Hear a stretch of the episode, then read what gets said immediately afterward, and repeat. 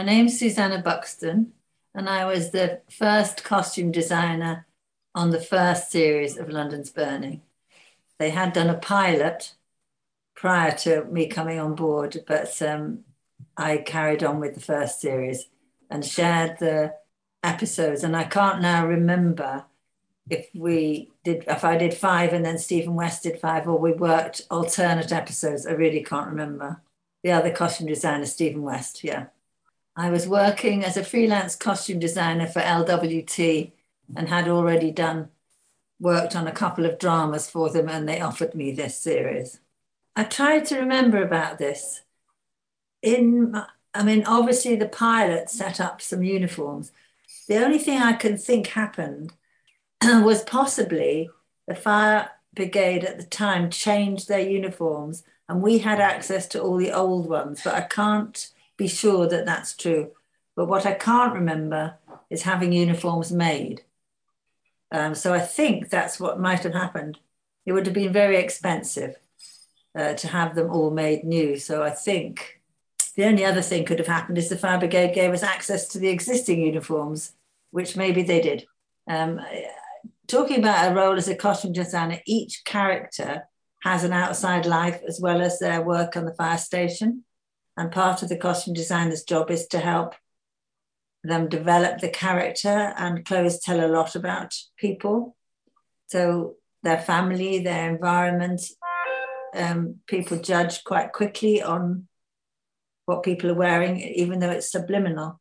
So, the costume designer has to work with each character, and part of their job is to make them feel confident and secure and, and uh, create their help them create their character also the main, as well as the main characters in a drama, there's all the lesser parts that come in, the small parts that come in, and they don't cast them all ahead of the series.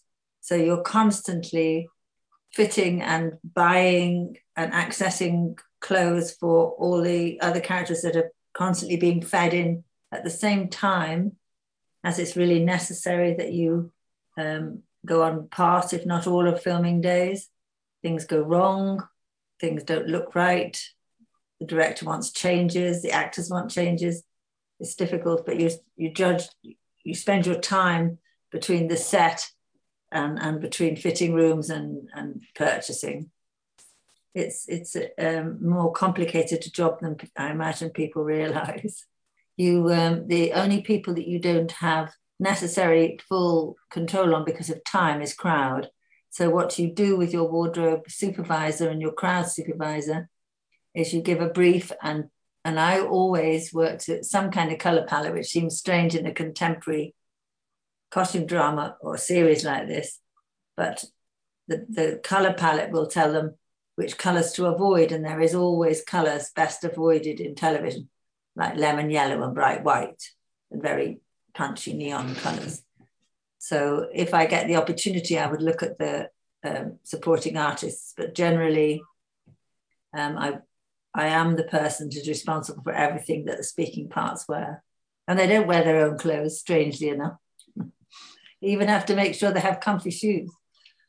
I mean, I'm at the, there at the beginning of every day to see them, and also there's lots of changes through the day. So the night before, and they don't shoot episodically necessarily. The night before, you have to line up all their changes for the next day with the wardrobe supervisor. It's quite um, an organizational feat, so that if you're not there because you have to go and do a fitting, the supervisor knows who's wearing what in the next uh, setup. But I'm almost always there at the top end of every day, and usually at the end when they finish filming. And I try to be there for significant scenes there's a lot of problems with the fire scenes to do with safety. And the other thing is you, you need protection for them. Things have to be fireproof. That's quite complicated. It's more less complicated now than it was. But then some of the some of the fireproofing you had to use was pretty lethal. So you had to be careful with what you were doing. So yes, no, I was always there for the recording, traveling show really. I think I enjoyed the whole thing. The great thing about firemen is that they're very popular with the general public. So generally, uh, the fire brigade attract very easy, sociable um, people which we actually um, found particularly because we were working in a proper fire station down in Bermondsey. So the firemen were there. They're all, you know, great, and and our actors learned to be, you know, they took on the characters of the firemen quite a lot because that's what the job of an actor does. And there was lots of practical jokes, very very good humoured shoot. You know, they were great, the guys. Some practical jokes were, you know, took things too far. One time I was, um, they said, "Oh, Susannah, Susannah, somebody needs you," and I whizzed around the corner and I said, "Oh, they're in the shower." Well, it was Glenn Murphy, and I raced into the showers thinking there'd been some kind of accident. And of course, there's Glenn Murphy standing with not a stitch on, just to try and uh, embarrass me, really. But that's the level of a lot of the practical jokes, but they were great. The episode, I tried to remember which episode. The only thing I could stayed in my mind was, and I think it might have been episode two, we did something to do with South Pacific. And I'd quite like to watch that again, that episode, to see uh, whether we did costume, whether I did costumes or what. But I remember the the the fun to do with you know one of the firemen or some of the firemen putting on a show. But um, yes, no, that I don't have a favourite.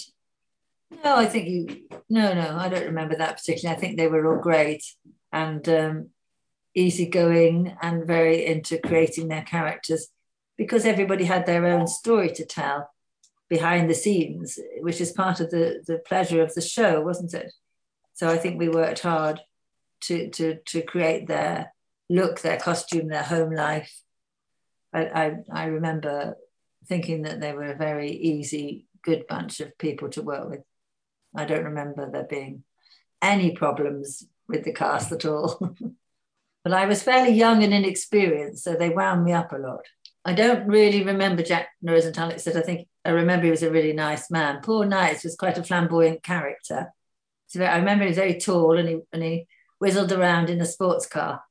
Um, but as a producer, I think he was very hands on with us all and very involved, which I, you know, was enjoyable and doesn't always happen with producers. So I have, as a producer, I think he was very good.